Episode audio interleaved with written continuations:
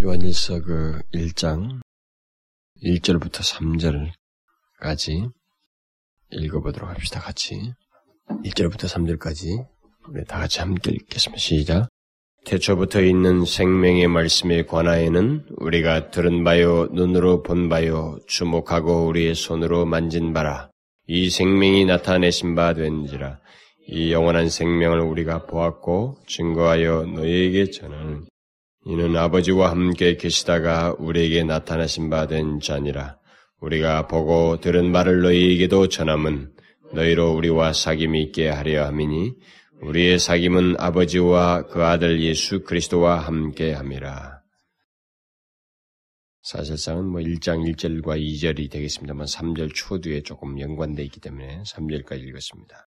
어, 우리는 그 지난 시간에 서신을 썼던 그 요한 당시에 교회 안에서 생긴 그 새로운 사상, 새로운 사상이지만 이단적인 사상인데 그 이단적인 사상으로 인해서 혼란을 겪고 그들이 새로운 그룹을 만들어서 교회로부터 떨어져 나가는 것을 보고 당황스러워하는 그 그리스도인들에게 이 서신을 통해서 다른 모든 얘기를 접어두고 어떤 인사말도 없이 다급하게 예수 그리스도를 다시 말함으로 인해서 그들에게 확신을 어, 주려고 했던 그 말씀에 대해서 전반부의 그런 의중에 대해서 제가 지난 시간에 말씀을 드렸습니다.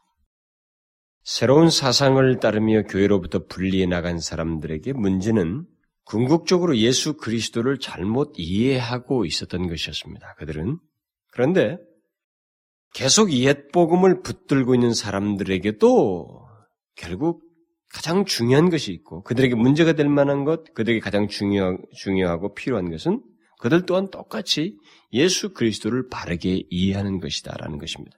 그런 맥락에서 이 편지는 양면성을 가지고 있는 것입니다. 결국 문제가 됐던 사람들, 교회를 이탈하고 새로운 그룹을 만들어서 새로운 사상에 빠져서 떠났던 사람들에게서도 문제는 예수 그리스도를 잘못 이해한 것이었고, 그러니까 예수 그리스도와 관련되어 있고, 반대로 옛 복음을 붙들고 있는 사람들에게도 가장 중요한 것은 무엇인가? 예수 그리스도를 반대로 바르게 이해하는 것이다라는 사실을 이제 이 서신을 통해서 사도 요한이 밝히고 있는 것입니다. 그래서 사도 요한은 다른 모든 것을 말하기 전에 먼저 곧바로 예수 그리스도를 말함으로써 그것에 의해 우리 기독교의 모든 것을 규정해 주고 있습니다. 우리의 신앙의 기초도 예수 그리스도이고 중심도 예수 그리스도이며 우리 그리스도인의 삶과 신앙의 중심도 그리스도이고 또 우리가 전하고 나누어야 할 대화의 내용까지도 예수 그리스도이라는 사실을 그런 논지를 사도 요한은 이 서신의 초두에서 긴박하게 말해주고 있단 말이죠. 실상 그것은 다른 모든 사도들에게서도 발견할 수 있었던 공통적인 모습이라는 것을 지난 시간에 제가 말씀을 드렸습니다. 결국은 다른 사도들뿐만 아니라 모든 그리스도인들에게 그리스도를 믿는 모, 모든 사람, 그리스도를 믿는 자라면 그들에게 그런 모습은 피할 수 없는 것이라는 겁니다. 그리스도에 대한 온전한 신앙이 있느냐 없느냐에 따라서 사람은 나뉘게 된다라는 것입니다. 나뉜다는 거죠.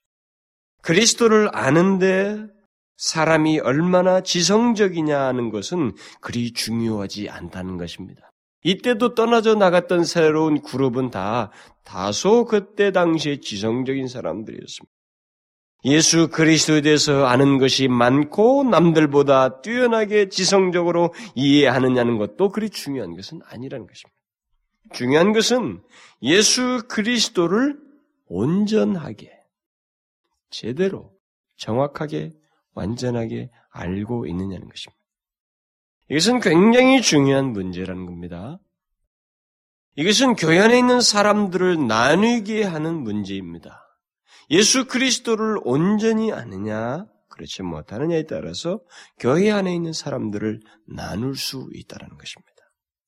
실제로 요한은 그 당시에 한때 한 그룹이요 함께 그리스도를 믿고 있던 사람들 중에서 사람들이 나뉘는 일을 보고 또 그 사람들의 신앙의 진위를 밝히기 위해서 제시한 것이 다른 모든 것이 보다도 예수 그리스도를 온전히 아는 문제, 다시 말하면 예수 그리스도를 어떻게 알고 있는, 있느냐라는, 그, 그, 있느냐는 그 문제라는 것을 여기서 지금 초대해서 밝혀주고 있는 것입니다.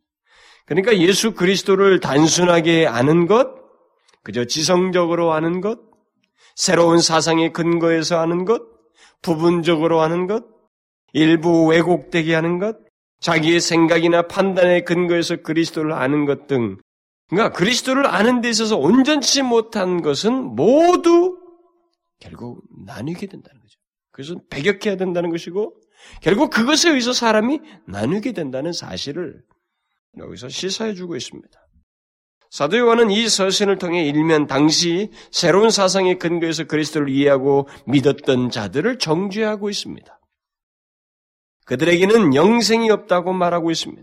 그들이 믿는 그리스도는 잘못되고 거짓된 것이요. 그것은 진리가 아니고 그렇게 믿는 자는 믿는 자들에게는 구원이 없다라고 말하고 있습니다. 그러므로 그는 이 서신 초두에서 가장 먼저 예수 그리스도를 말함으로써 한 가지 중요한 일을 하고 있습니다. 그것은 옛 복음을 믿는 자들을 옹호함과 동시에 옛 복음에서 떠난 자들의 문제가 무엇인지를 이 초두에서부터 밝히고 있다는 것입니다. 옛 복음에서 떠난 자들의 문제는 예수 그리스도를 잘못되게 변형하여서 믿었다는 것입니다. 그게 결정적인 문제예요. 더욱 정확하게 말하면 예수 그리스도를 온전하게 알고 믿지 않았다는 것입니다. 자, 여러분. 그것이 바로 사람이 나뉘게 됐고, 그가 소위 말하면 이단적 사상이 된 겁니다. 이단이 된 거죠. 이것이 결정적인 문제입니다. 그것이 바로 사람을 나누게 하는 것이고 영생으로부터 멀어지게 하는 것입니다. 예수 그리스도를 온전히 아느냐, 그렇지 못하느냐. 여기에 따라서 사람이 나뉜다는 것입니다. 여러분, 우리는 우리가 교회 안에 있느냐, 우리가 지금 교회 안에 있는, 있다는 것보다도 더 중요한 문제가 바로 예수 그리스도를 어떻게 알고 있느냐라는 것이라는 겁니다. 그 사람이 교회 안에 있느냐, 앉아 있느냐, 교회를 다니느냐, 뭐 그리스도인이라는 이름을 가지고 있느냐, 이게 중요한 게 아니라는 거죠. 더 중요한 문제가 있다는 거죠. 그가 예수 그리스도를 어떻게 알고 있느냐, 예수 그리스도를 어떻게 믿고 있느냐는 거예요. 어떻게 알고? 제가 이런 사실을 계속 강조하는 것은 이 문제는 실제로 너무너무 중요해요. 가장 근본적인 문제이지만 너무너무 중요하고 또 우리 시대에 더 중요하게 부각되고 있어요. 지금 이 시대에. 우리는 앞으로 왜 사도 요한이 여기 1장 1절부터 3절, 4절 이 사이에서 거두절미하고 예수 그리스도 특히 자신이 보고 들은 그 예수 그리스도를 이 지상에 계셨던 그 예수 그리스도를 힘써서 강조했는지를 뒤에 가서 나오는 말씀을 통해서 우리가 다 확인하게 됩니다. 깨닫게 됩니다. 정확하게. 그럼에도 이 서두에서 요한은 뒤이어서 말할 모든 내용을 요약적으로 말하면서 예수 그리스도를 왜곡되게 이해하고 믿어서는 안 된다는 시각에서 자신이 보고 들은 그 예수 그리스도를 기준자로 제시하고 있어요. 기준자로 제시하면서 그를 온전히 아는 것의 필요를 서두에서 지금 밝히고 있는 거예요. 그것에 따라서 사람들을 나누, 나누, 나누고 거예요. 나누게 된다는 거죠, 사람들이. 그것을 우리가 먼저 기억해야 됩니다. 예수 그리스도를 온전히 아는 것에 따라서 사람이 나뉜다는 것. 교회 안에 몸을 몸을 몸은 그 안에 사람이 몸은 있지만은 예수 그리스도를 어떻게 아느냐에 따라서 사람들이 나눌 수 있다는 것. 그리고 결과적으로 영생이 있고 없고가 결정된다는 사실을 우리가 이 서신 초두에서 밝히려고 하는 이 사도 요한의 그 의지, 그 취지를 먼저 기억해야 된다는 것입니다. 굉장히 중요하죠. 예수 그리스도를 온전히 아느냐에 따라서 사람이 나뉜다는 것. 바로 이런 사실 때문에 사도 바울이 상당히 아니 사도 요한이 상당히 긴급하게 이 편지를 쓰고 있어요, 진짜로. 그 뭐 인사도 안 하는 거 보면은 그렇게 긴 긴급하게 쓴 거죠. 그러니까 예수 그리스도를 온전히 아는 것 이것은 우리 모두에게 결정적으로 중요하다는 것입니다. 일단 교회 안에 들어온 사람들, 그 사람들에게 있어서 결정적으로 중요한 것은 예수 그리스도를 어떤 식으로 하느냐 그게 아니고 온전히 하는 거예요. 그게 결정적으로 중요하다는 것입니다. 여러분 제가 이, 이, 이 같은 그 반복 이 같은 그 반복을 통해서 이렇게 강조를 하는 것을 여러분들은 다소 그 이상스럽게 얘기할지 모르지만 스펄전이 한 얘기가 있어요. 자기는 예수 그리스도만 전하고 싶다고 그랬어요. 성도들이 뭐라고 어떻게 이해를 하든. 그래서 첫 번째 설교에서 메트로폴리탄에 처음 가가지고 나는 예수 그리스도만 여기서 전할 것입니다. 그리고 마지막 메트로폴리탄의 마지막 설교가 예수 그리스도였어요. 그 두 개 설교가 탁 놀랍게도 3,600편 그 이상의 설교를 했던 그 사람이 마지막에 설교도 공교롭게도 보면은 그리스도에 대한 설교예요. 근데 제가 여기서 이렇게 애써서 강조하는 것은 사실 저는 전하고 싶은 내용도 굉장히 많습니다, 지금. 굉장히 많고, 제, 제 이미 마음속에 그 감동이 왔고, 이렇게 염두됐던 성경 본문도 많고, 이렇게 주제도 굉장히 많지만, 지금 이, 이 부분을 다시 이제 오늘 여러분들이 강조를 하려고 하는 것은 뭐냐면, 예수 그리스도를 온전히 아는 것에 따라서 사람이 결정적으로 달라져, 나뉘어버려요, 그냥 아예. 근데 이 사실을 우리가 너무 쉽게 생각하고 넘어간다는 거예요. 정확하게 이해를 안 한다는 거죠. 그러니까 우리가 다른 모든 것보다도 중요하고 우리에게 우선한 문제가 바로 이 문제예요. 우리가 예수를 오랫동안 믿은 거 그거 아무 문제가 없어요. 저는 여러분들이 얼마나 오랫동안 신앙생활을 해왔느냐는 거 별로 관심이 없습니다. 그리고 여러분들이 부모가 얼마나 뭐 신앙적이냐, 또 여러분이 얼마나 좋은 신앙의 전통 속에서 자랐느냐, 그런 가정 속에서 자라났느냐, 그건 별로 중요하지도 않고 관심도 없어요. 그리고 성경을 얼마나 많이 읽고 성경에 관련된 책들을 많이 읽었느냐, 그것도 그렇게 중요한 게 아닙니다. 또 교회 안에서 무슨 일을 많이 했느냐, 또 직분자로서 리더로서 사람들을 가르치고 많은 사람들을 보았느냐 이런 문제는 크게 여기서 중요한 게 아니에요. 가장 큰 제게 있어서도 관심은 뭐냐면 여기서 중요한 문제가 되는 것은 가장 중요한 건 뭐냐면 우리가 그동안의 시간을 많은 시간을 하나님을 믿어왔다고 하는 기간이나 시간하나의 연륜이나 경험이 아니라 예수 그리스도를 온전히 알고 있느냐는 거예요. 요한일서에서 주로 나오는 안다라고 하는 말은 믿음을 전제로 하는 말입니다. 다. 그러니까 그런 맥락에서 여러분들이 들으셔야 돼요. 예수 그리스도를 온전히 알고 있느냐? 어떻게 알고 있느냐? 이것이 우리에게 너무나도 결정적으로 중요하다는 거예요. 여러분이 예수 그리스도를 부분적으로 알고 자기 나름대로 알고 이런저런 사상을 따라서 아는 것은 굉장히 그 사람 자신을 구별해 나누게 하는 일입니다. 응? 사도들이 가르쳐 준 대로 그 성경대로 예수 그리스도를 온전히 알고 있느냐? 아니면 자기 방식대로 새로운 사상에 빠져서 남들의 어떤 그런 추론들을 가지고 예수 그리스도를 쫓고 있느냐는 것은 결정적으로 중요한 사람을 나누게 하는 분계점이 된다는 것입니다.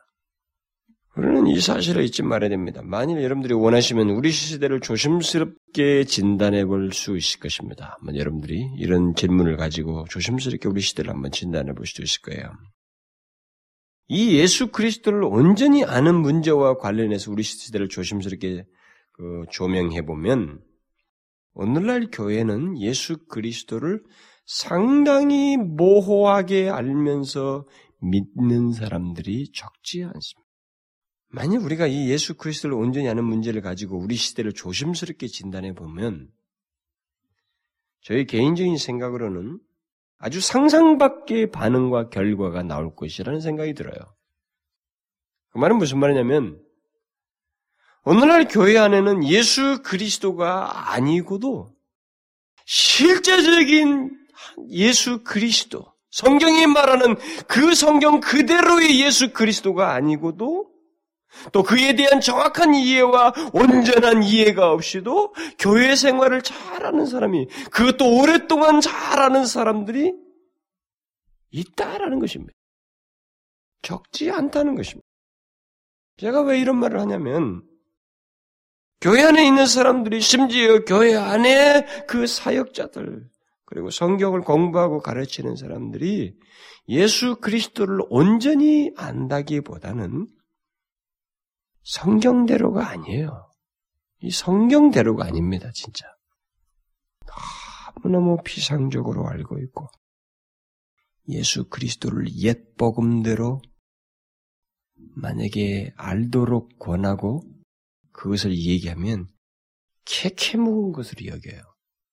그런 태도 자체가 그런 식으로 하면서 경시하는 우리들의 시대적인 경향이 이런 질문을 통해서 우리 시대를 점검케 하는 거예요. 예수 그리스도를 온전히 아느냐에 따라서 사람이 나눌 수 있다고 하는 이 성경의 명확한 사실에 대해서 이 시대를 그렇게 보면서 이 편지를 썼을 때와 같은 이런 실상이 이런 어떤 요구가 우리에게도 너무 적절하게 요구된다 이 말입니다. 예수 그리스도를 말하고 전하는데 이 시대 교회 안에 있는 많은 사람들이 생기가 없어요. 아주 아주 웃깁니다. 생기가 없어요. 예수 그리스도가 완전히 농담 덩어리예요. 다시 말하면 그냥, 그냥 줄줄줄 그냥 입에서 나오는 말이지 생기가 없어요. 예수 그리스도를 좀 더 새롭게 이야기하는 것에는 귀가 솔깃하고 기민한 반응을 보이면서도 옛 복음에 따른 따른 그 예수 그리스도에 대한 설교와 말씀은 그냥 마치 자기가 다 아는 것처럼 가만히 앉아서 기민한 반응도 없이 거기에 대한 마음의 어떤 진실한 반응도 없이 다 아는 것처럼 들어 넘겨버립니다. 저는 오랜 신앙인, 어떤 신앙인들이 예수를 오래 믿은 사람들, 이런 사람들이 아, 무슨 뭐, 뭐 신문을 오래 가지고 와가지고 뭐 이 얘기를 그래도 제가 아는 한 사람이 있어요. 모태 신앙이고 뭐 부모들 너무 좋은 부모들 밑에 자라온 동년배인데 예수는 제대로 안 믿습니다, 진짜. 부모님 때문에 예배당에 앉아 있는데 제대로 안 믿. 그런데도 뭘 오래 가지고 온 거 보면 무슨 뭐 예수 그리스도가 인도에 가서 뭐 불도였다. 무슨 뭐 또 요즘 누가 이런 것을 다 와가지고 나한테 뭐 물어보는 거죠. 뭐 예수님이 없어진 18년 동안 언급되지 않은 것이 뭐 이렇다고 하면서 거기에 대해서는 뭐 의외의 신뢰를 두는 거예요. 그 기자의 그, 그 만든 상상력에 대한 신뢰를 두고 그게 맞은 것처럼 그렇게 반응을 보입니다. 그러면서도 그렇게 예수를 오래 믿은 사람들이 그런 것에는 기민하면서도 매일 반복적으로 수도 없이 전해지는 예수 그리스도의 옛 복음에 대해서는 전혀 기민하지가 않습니다. 정말 거기서 거기에서 기민하게 반응이 나오고 하나님 앞에 진실함이 나와야 되는데 하나님에 대한 헌신의 열심이 나와야 되는데 그러지 않고 엉뚱한 것에만 그렇게 기민해져요. 그런데 그런 모습은 설교자들에게서도 있습니다. 우리 영혼의 의사이신 예수 그리스도. 우리와 같은 육신을 입고 이 땅에 오셔서 우리의 연약함을 하시고 우리의 영혼과 육신을 치료하실 수 있으신 예수 그리스도에 대해서는 소홀하면서도 무슨 뭐 상당학, 상담학, 무슨 목회 치유, 뭐 치유 목회인가 무슨 이런 것에는 치유에 대한 여러 가지 이론과 공부에는 대단히 열심입니다. 이게 현대적인 추세거든. 이게, 이거, 그거 공부 안 하면 안 되는 추세가 돼버렸어요, 우리는. 근데 말이죠. 이 교회사에, 현대사에 딱 들어왔거든요? 상담 이론, 무슨 뭐, 이게, 상담 이론을 하려니까 심리학적인 접근이라든가 이런 것이 믹서가 돼가지고 교회사에 들어와 있거든요? 그래서 뭐 치유 목회라고 해가지고 뭐 얘기하는 거 있잖아요. 조금만 좀 어떤 것은 파고들어 뭐 프로이드하고 비슷해요. 어떤 때는. 그거 치유한다고 앉혀놓고선 상담하고 여러 가지 이 얘기 꺼내봐야 복음에 대한 예수 그리스도에 대한 바른 이해를 가지고 있지 않은 사람, 온전히 아는 사람이지 않으면 그 시간에 아무리 수만 번의 상담 이론을 얘기해도 소용이 없습니다. 그리고 거기서 말하는 예수를 가지고 자꾸 얘기하기보다는 옛 복음에 대한 충실한 반응이 있도록 하는 것부터 먼저 가르쳐야 돼요. 당신이 예배당에 앉았을 때, 옛 복음이 전해졌을 때, 거기서부터 순전한 반응이 있어야 된다는 것부터 가르쳐야 돼. 그래서 오늘날에는 치유 목회가 어떻고 상담하기 많이 있어도 회심이 안 일어납니다. 그러나 이런 것이 없던 시절 19세기, 18세기 부흥만 해도 한 설교자가 때로는 많은 사람을 이렇게 야산에다 모아놓고 설교를 했을 때 많은 영혼들이 회심했어요. 응? 치유하시는 예수 그리스도를 경험하게 된 겁니다. 그야말로 상담이 필요한 사람들은 그거 이후였어요. 너무너무 견딜 수가 없어서 어떻게 하지는 못하니까 막 찾아오는 겁니다. 이제 거기서 나오는 그 다음의 문제, 형제들아 우리가 어찌하면 좋겠는가 이런 문제가 뒤에서 나오는 거예요. 그때서야 조금 도움을 주는 거죠. 당신은 하나님 앞에 세례를 받으셔야 되고 이렇게 이렇게 하고 이렇게 하는 건데 지금은 이게 첫 작업이 없이 첫 작업을 대신하는 일이 들어와 있어요 교회 안에. 뭐 상담하기 어쩌고 저쩌고 거기에 목숨 거는 사람들이 굉장히 많습니다. 그, 그, 그 공부 안 하면 안 되는 것처럼. 이게 또 다 비슷한 현상이에요. 예수 그리스도를 온전히 알지, 알지 않는 가운데서 어떤 일이 일어나기를 기대하는 것이. 사도 요한이 확신했던 것처럼 또 그가 가장 우선적으로 말했던 것처럼 예수 그리스도를 온전히 아는 것, 그리고 오직 예수 그리스도를 바르게 전하는 것이 모든 것에 우선한다는 것에 대해서는 우리 시대가 잘 알지 못하고 있어요. 그것을 어떤 의욕도 갖지 않고 신선감을 갖지 않고 있습니다. 글쎄요, 뭐 상담학 교수라든가 뭐 치유 목회 하는 이런 사람들한테는 제가 너무 극단적이지 않느냐 말할지 모르지만 저는 그런 조그만한 필요를 조금은 압니다. 그러나 예수 그리스도를 말씀이 전해지는 것에서 그리고 옛 복음이 전해지는 자리에서 일이 일어나지 않는 사람을 붙들고 또 그런 시도를 하지 아니하고 후차적인 작업을 가지고 영혼의 회심을 구하는 이런 일들이 사실 우리 시대를 더 멍들게 하는 거예요. 사실 결과적으로 보면 어떤 유용성이 있다 손치더라도 여러분 예수 그리스도는 우리 신앙에 있어서 차선책이 아닙니다. 그것은 최우선이고 중심이에요. 예수 그리스도를 온전히 아는 그 일이 내게 있지 아니하면 우리에게 있어서 결정적으로 나라고 하는 존재가 나뉘게 돼요. 몸은 교회당이 안에 있어도 나뉘게 되는 겁니다. 새로운 사상에 빠진 사람과 동일한 그런 추세로 갈 수 있다 이 말입니다. 우리는 이것을 기억해야 한다는 것이죠. 우리는 예수 그리스도를 정확히 또 온전히 온전히 믿어야 합니다. 그래서 너무도 중요한 문제예요. 예수 그리스도를 임의로 믿는 것은 허용될 수가 없습니다. 내 생각대로 이렇게 저렇게 믿을 수 있는 성질의 것이 아니에요. 예수 그리스도를 믿는 것은. 그러면 예수 그리스도를 온전히 아는 것, 곧 믿는 것은 무엇을 말할까? 음? 1차적으로 우리 1절부터 3절 사이 본문에 보면 예수 그리스도는 하나님이시라는 사실을 알고 믿는 것이다라고 것을 명시해 주고 있어요.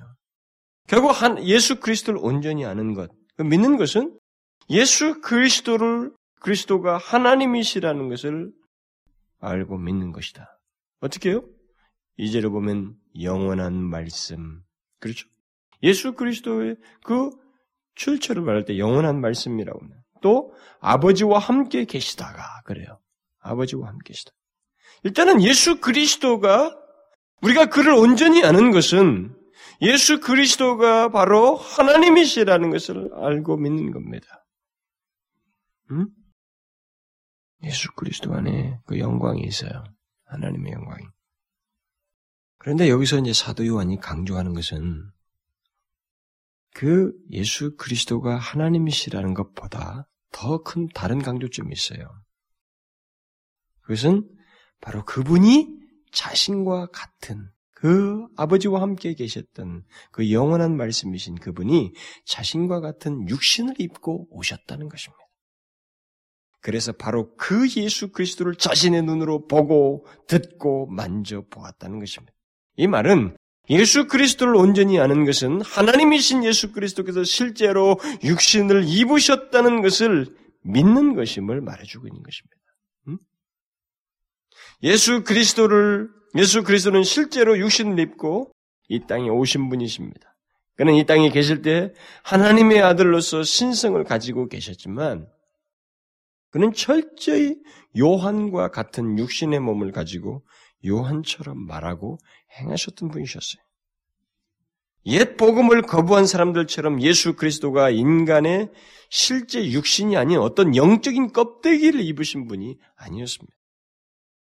요한은 이미 요한복음에서 말씀이 육신이 되어 그러니까 그 하나님이 육신이 되었다라는 사실을 설명했어요.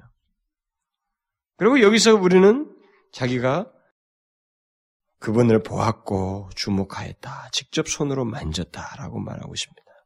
물론 여러분은 예수 그리스도께서 우리와 같은 육신을 입고 이 땅에 사셨다는 것에 대해서 나는 뭐 그 그 부분에 대해서는 확실히 믿고 있습니다. 라고 여러분들은 다 말할 것입니다. 그러나 사도 요한이 이것을 강조한 이유를 잘 기억해야 됩니다. 물론 그것을 부인한 그들이었지만 저는 그것을 넘어서서 중요한 포인트가 있다고 생각해요. 사도가 예수 그리스도께서 사람들과 똑같은 육신을 입으셨다는 사실을 강조하는 것은 예수 그리스도께서 십자가에서 죽으신 것이 영지주의자들처럼 가짜 죽음이 아니라는 것을 말하기 위해서입니다. 음? 그게 굉장히 중요한 문제예요. 영지주의자들은 십자가에 죽으신 예수는 인간의 몸 껍질 뿐이다라고 생각했습니다. 그러니까 영원한 그리스도께서 인간 예수가 세례받을 때 그에게 들어갔다가 인간 예수가 있어요. 있는데 거기 들어갔다가 그가 십자가에 있을 때 떠남으로써 죽은 자는 그저 인간 예수뿐이다라고 그랬습니다. 그렇게 믿었어요. 언젠가 어떤 사람이 제게 음, 예수 그리스도께서 십자가에 죽으실 때 자신의 신성을 발휘해서 고통을 없이 하시고 그저 몸만 죽은 것은 아닙니까? 라고 저한테 물은 적이 있어요. 그 말은 예수 그리스도의 십자가의 죽음을 이어 영지주자들과 비슷하게 이해하는 것입니다. 그러나 사도 요한은 그 십자가에서 죽으셨던 분은 자신과 똑같은 육신을 입은 인간이어서 동시에 하나님이신 예수 그리스도였다는 것. 그런데 그가 실제 죽음의 고통을 당하셨던 분이시라는 것을 강조하기 위해서 그들과 다른 실제 자기가 만져보고 음? 만져봤다. 이 만져봤다는 말은 나중에 보면은 부활하신 이후의 몸을 얘기하는 겁니다. 주로. 그러니까 예수님 부활하신 후에도 또 십자가에 주셨던 그 육신을 그대로 입고 계셨던 것입니다.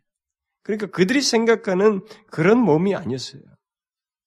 그의 손과 옆구리에는 못자국과, 못자국과 창자국이 그대로 있었어요. 단지 그의 몸이 영화롭게 되었을 뿐이지 그의 몸은 진짜 육체였습니다. 제자들은 그가 부활하신 후 나타났을 때 영이다라고 말했어요. 그래서 주님은 내 손과 발을 보고 나인 줄을 알라. 또 나를 만져보라. 영은 살과 뼈가 없으되 너희 보는 바와 같이 나는 있느니라 그랬어요. 요한은 오늘 본문에서도 우리가 만져보았다라고 했습니다. 그러니까 영지주자들과는 예수 그리스도를 잘못되게 영지주자들은 예수 그리스도를 아주 잘못되게 그리고 상상했던 것입니다. 예수 그리스도는 실제로 육신을 입고 이 세상에 사셨고 마침내 십자가에서 우리 죄를 지고 철저하게 죄의 형벌을 다 당하셨어요. 처절한 죽음을 그대로 당했습니다. 그리고 그 육체로 부활하셨습니다. 만일 우리가 여기 사, 도 요한이 직접 보고 듣고 만져봤던 그대로 이 땅에 육신을 입고 인간이 되신 하나님을 믿지 못한다면 곧 인간이면서 동시에 하나님이신 예수 그리스도를 믿지 못한다면 우리는 예수 그리스도를 온전히 알지 못하는 것이 되는 거예요. 그러니까 예수 그리스도를 온전히 아는 것은 나를 위해서 이 땅에 육신을 입고 오신 하나님, 그가 우리와 똑같은 육신을 입고 십자가에서 우리가 당할 고통을 다 당하는 육체를 가지고 그렇게 하셔서 죽으시고 그 몸으로 그대로 부활하신다는 사실을 믿는 것이에요. 여기에 어떤 것도 빼내서는 안 되는 것입니다. 여기에 어떤 잘못된 상상력을 동원해서도 안 되는 것이에요. 영주의자들은 상상력을 동원했습니다. 그들의 지성, 이, 이지주의자들 아니겠어요, 일종의? 이 지성을 발휘해서 거기에 상상력을 동원했습니다. 만약 우리가 그들, 그들처럼 상상력을 발휘해서 이 분명한 기초적인 사실에 어떤 것을 더하고 거기서 덜 믿고 이렇게 됐을 때는 우리의 신앙은 거짓된 것이고 영생이 우리에게도 없습니다. 물론 여러분 모두는 그 정도는 다 믿고 있습니다. 이렇게 말하고 싶어 할지도 모르죠. 응? 여러분들은. 그러나 한 가지만 제가 여러분들이 체크해 보십시오. 만약 여러분이 요한이 본대로 이 땅에 육신을 입고 오신 예수 그리스도를 믿는다면 여러분은 그 육신을 입으신 분이 우리의 죄의 형벌을 십자가에서 실제로 다 당하셨다는 것. 실제로 고통을 다 당하셨다는 사실을 그 육신을 입고 그대로 그 신성을 가진 채 그대로 고통을 당하셨다는 것을 믿으셔요? 그걸 여러분들에게 한번 확인해 보셔요. 성육신에 대한 바른 이해는 응? 육신을 입고 오셨다고 하는 하나님께서 육신을 입고 오셨다는 성육신에 대한 바른 이해는 그리스도의 십자가의 죽음에 대한 바른 이해로 이어져 나타나게 되어 있습니다. 그렇게 이어지지 않으면 안 돼요. 그리고 제가 믿기로는 이런 성육신을 믿고 그리스도의 십자가의 죽음을 제대로 깨달은 사람은 제대로 깨달은 사람은 그 사람에게는 엄청난 시각의 변화가 생기게 되어 있습니다. 그러니까 그리스도를 온전히 안다는 것을 여러분들 잘 생각하셔야 돼요. 하나님이신 그분이 이 땅에 육신을 입고 오셨다는 것, 그것은 결국 십자가의 죽음을 지키기 위한 일이었는데, 그것은 그대로 그 육신을 입으시고 모든 것을 감당하셨다는 사실. 그것을 온전히 깨닫는 사람에게는 반드시 시각의 변화가 생깁니다. 사도 요한이 요한일서 뒤에 가서 다 말을 합니다만은 삶이 바뀌어요. 바뀌게 돼 있다는 겁니다. 그의 계명을 존중하고 그의 계명을 기꺼이 지키며 세상을 거부하고 거룩을 구하는 삶을 살게 된다는 겁니다. 그러니까 예수 그리스도를 어떻게 아느냐에 따라서 사람들은 달라지게 된다는 거예요. 달라지게 된다는 것입니다. 예수 그리스도를 어떻게 하느냐에 따라서 사람이 나뉘기도 하지만 또 사람이 달라지기도 한다는 것입니다. 응?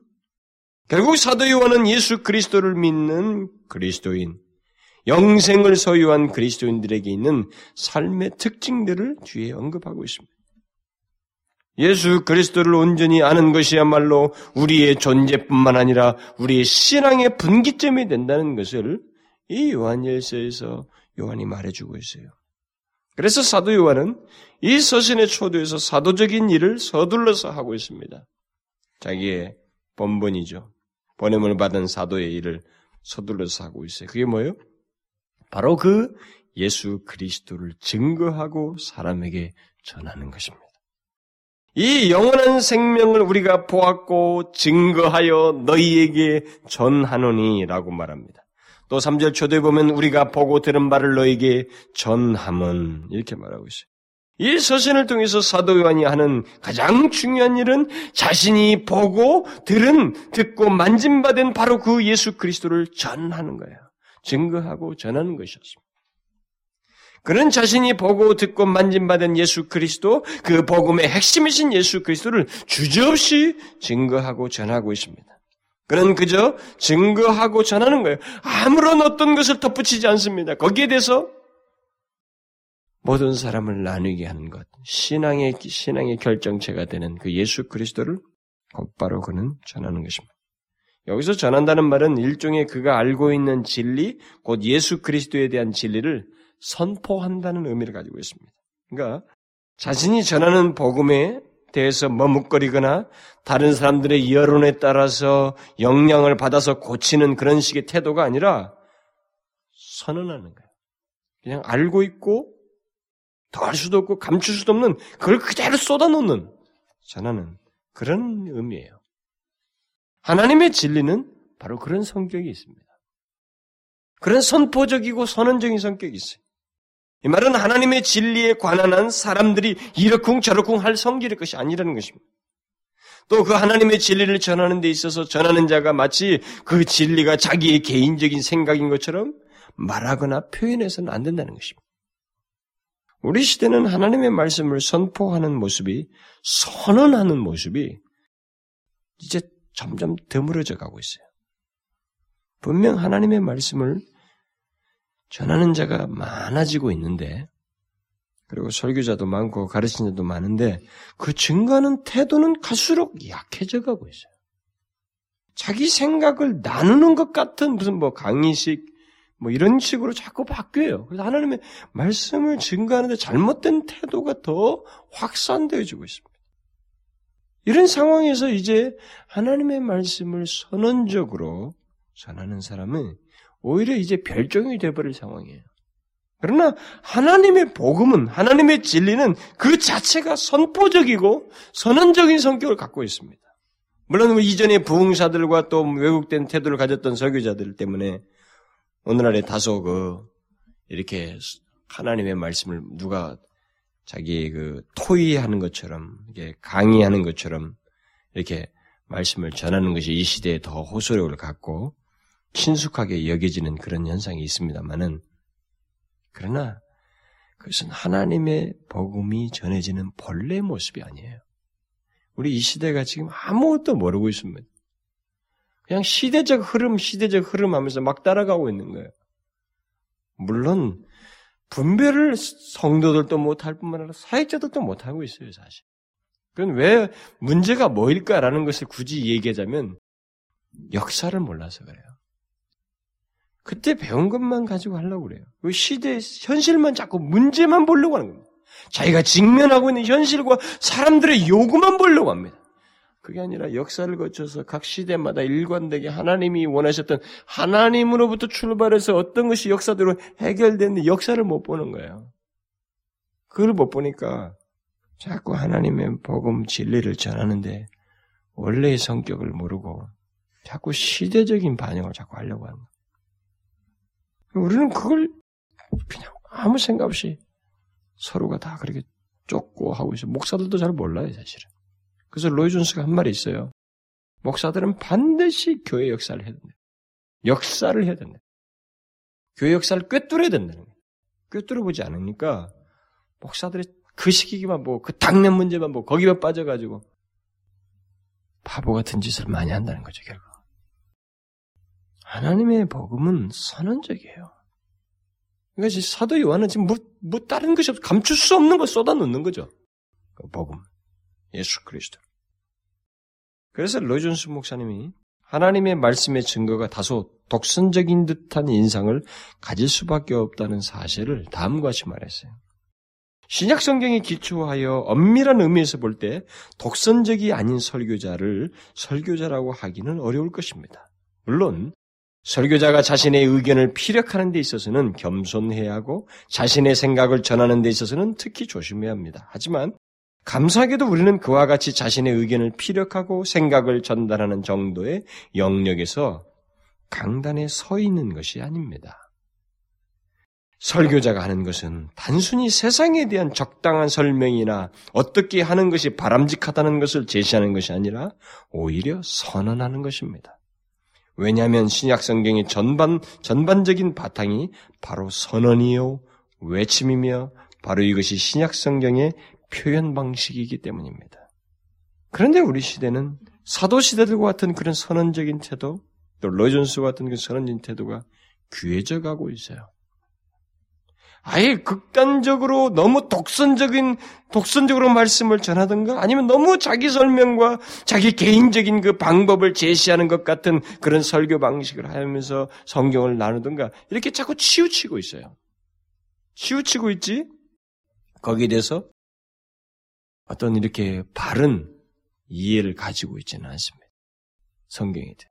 그러니까 바른 그런 태도를 어, 성경 말씀의 본래적인 태도를 가지고 있지 않아요. 그 원인이 뭘까요? 그런 원인이 무엇일까? 우리는 여기 사도 요한과 비교해 보면 그 이유를 발견할 수 있습니다.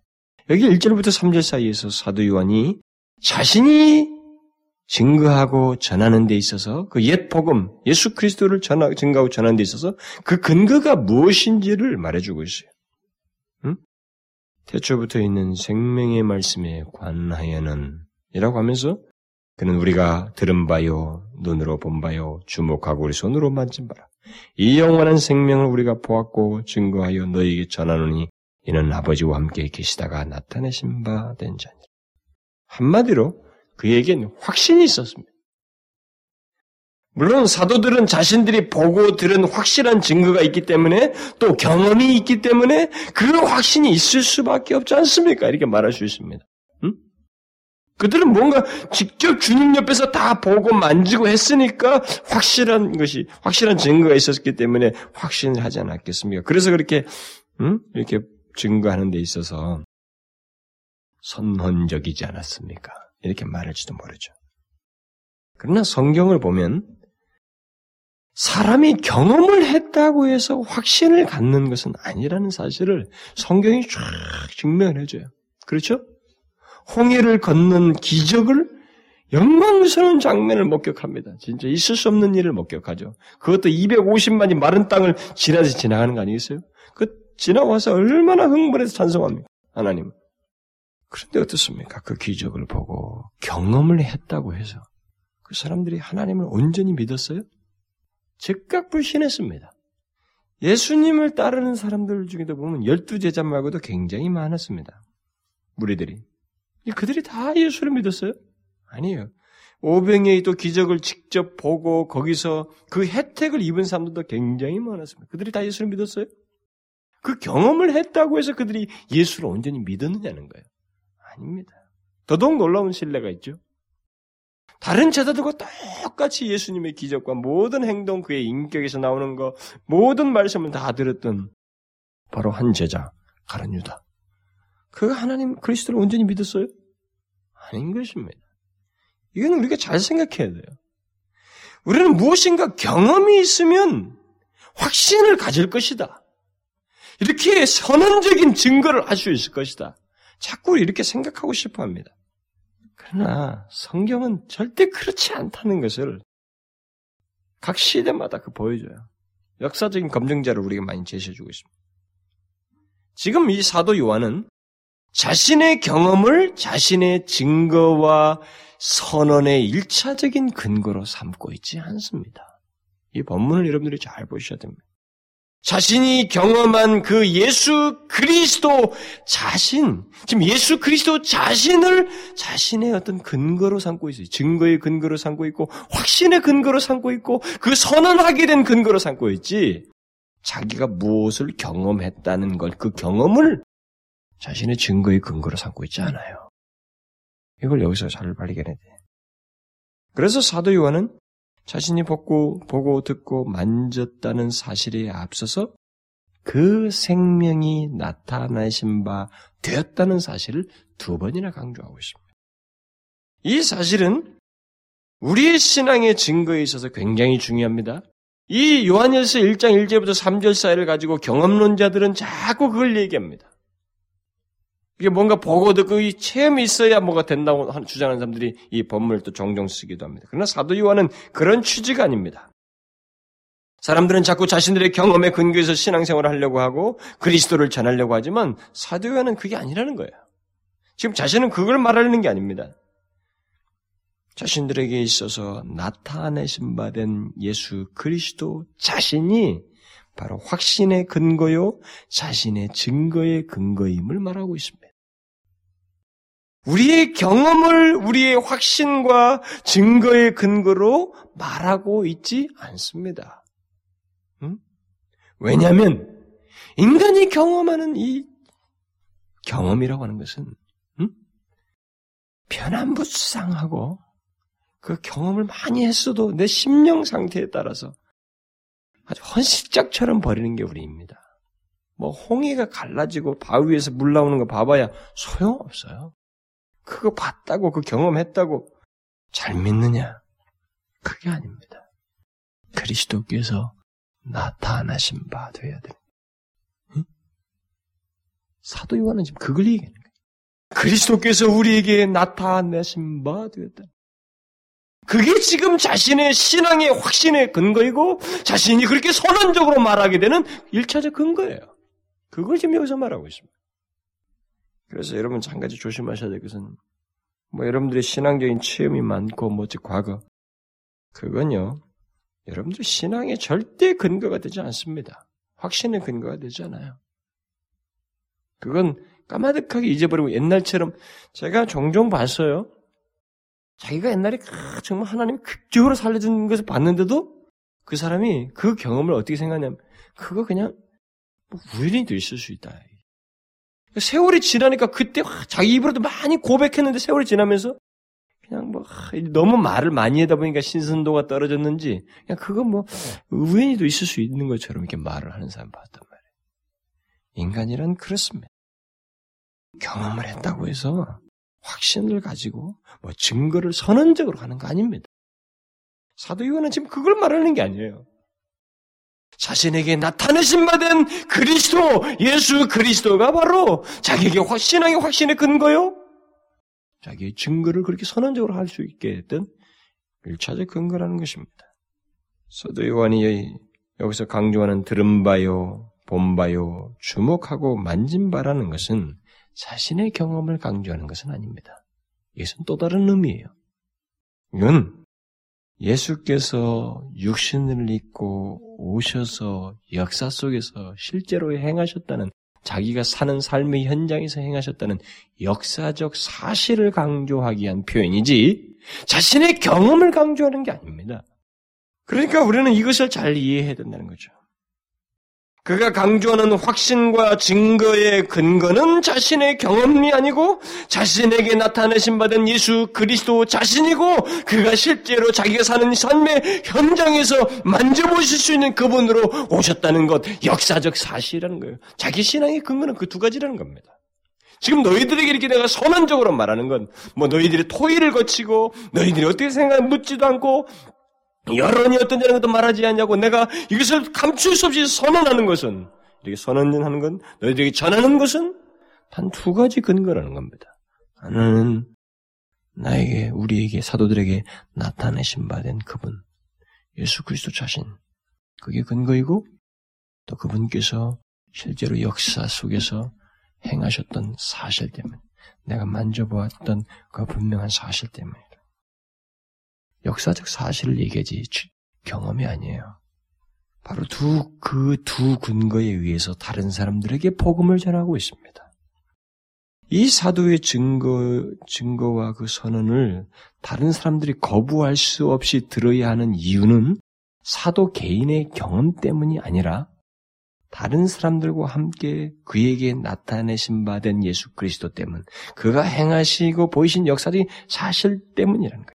그러니까 그런 근거로 해서 말을 하고 있기 때문에 내가 선언할 수밖에 없고 이 선언을 듣는 사람들은 거기에 아멘 해야 된다. 진실로 받아들여야 된다. 그것만이 유일한 길이라는 겁니다. 그런 의미에서 선언적인 거예요. 하나님의 말씀이 왜 선언적이냐면은 선언적이기만 하면 그 길밖에 없기 때문에 그래요. 누구하고 타이하고 할 게 없습니다. 토의하고 그들의 의견을 물어볼 게 없어요. 그 길밖에 없는 거예요. 그렇게 말하라고 하시는 거예요. 성경이 전달되는 모든 선지자나 사도는 다 전령입니다, 일종의. 응? 말 시킨 대로 가서 전하는 거예요.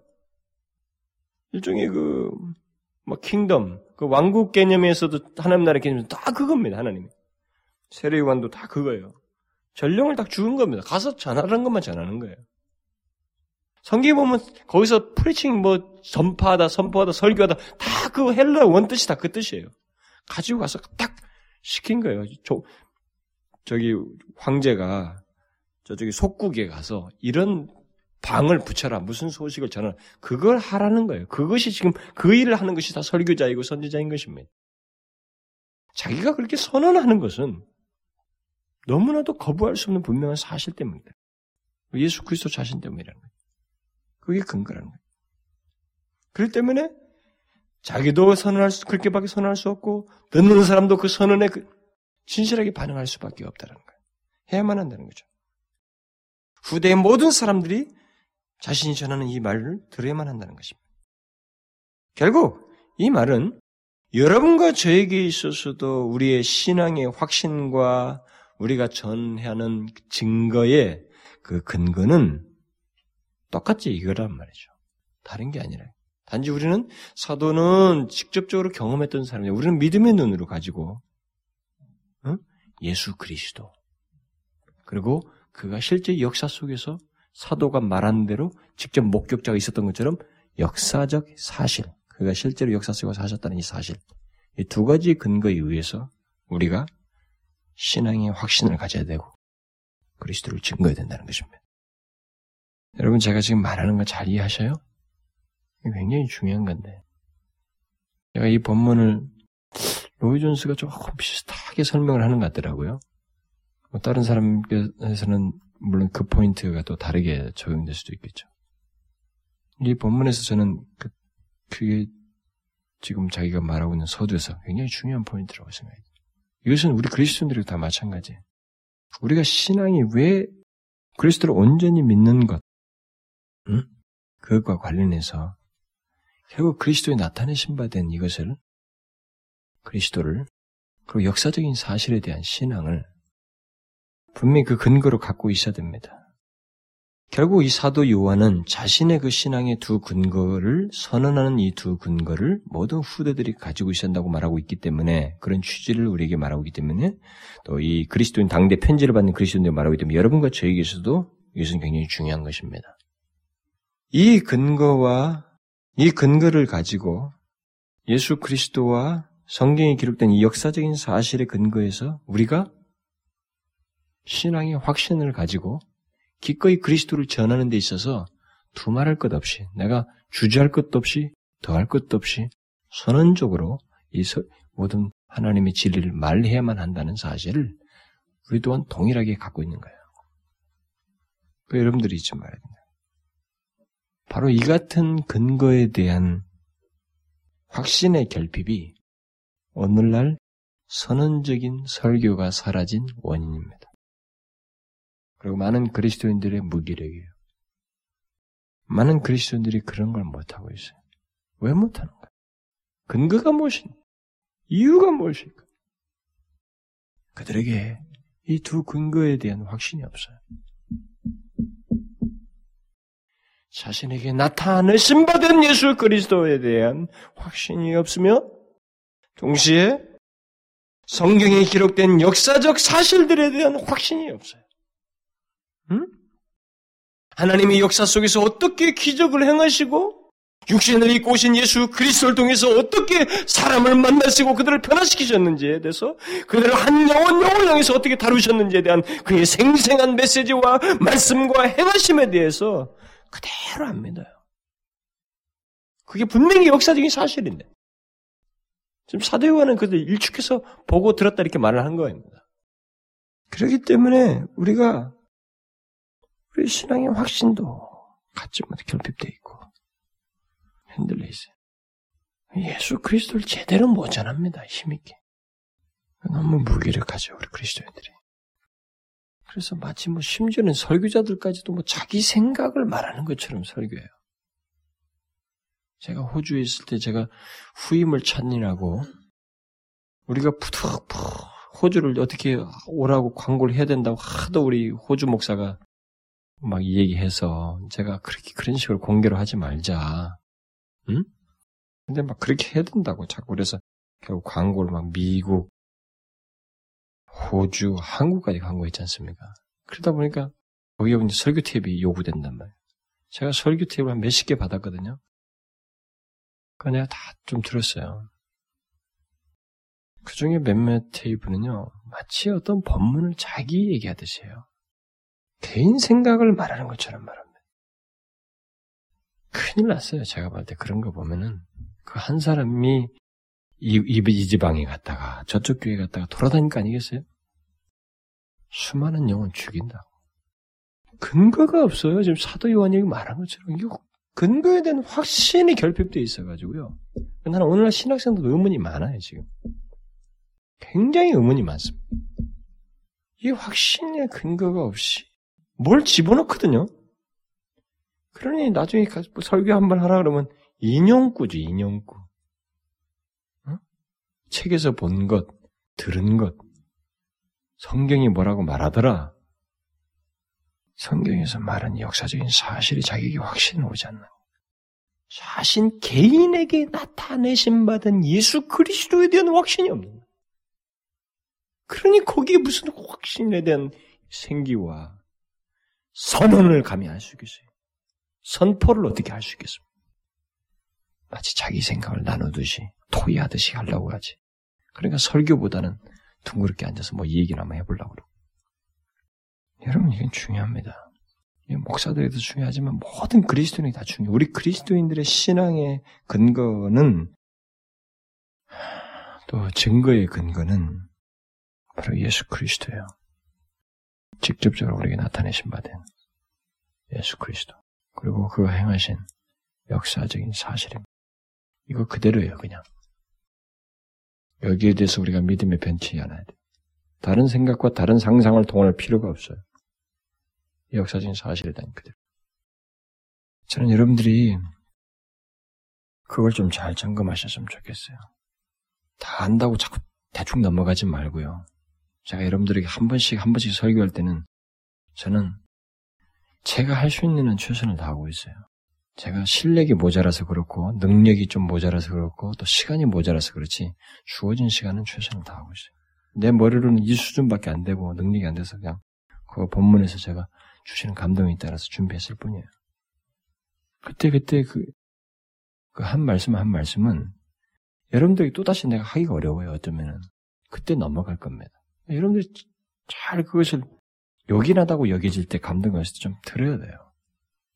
점검을 잘 하셔야 됩니다. 그래서 성장이 있어야 돼요. 제가 옛날에 뭐 굳이 이름 밝혀도 되겠죠. 뭐 열린교회 가서 제가 설교할 때 이 교회 안에 아웃사이드가 있다고 제가 한번 말한 적이 있었는데 우리 교회도 아웃사이드가 생긴다고요. 여기서 잔뼈가 굵으면서 하나님 말씀은 제대로 못 듣고 이해도 제대로 못 하면서 여기서 잔뼈가 다 굵어가지고 귀에 들은 건 있지만 아웃사이드가 되는 거예요. 몸은 가만히 있는데 영혼의 아웃사이드가 생긴다. 상상의 방황을 하는 거죠. 아무리 하나님 말씀이 체계적으로 전해져도 들어가지를 않는 이런 사람이 우리 교회도 생깁니다. 저는 그것이 제일 두려워하고 있어요. 그 사람이 저를 제일 무섭게 할 사람이거든. 저거는 견해가 다르다는 결론을 언젠가는 내세울 사람입니다. 제일 무섭다고. 여러분들이 이 진단을 해야 돼요. 신앙의 근거가 있냐 말이죠. 응? 우리의 증거의 근거가 이런 것을 분명히 가지고 있느냐. 사대교회는 그런 감출 수가 없어. 초두부터 인사말 없이 팍 선언하고 있어요. 이런 선언적인 것이 우리 가운데 있어야 돼요. 목사들에게만 있는 게 아니라 모든 그리스도인이 다 있어야 됩니다. 기도합시다.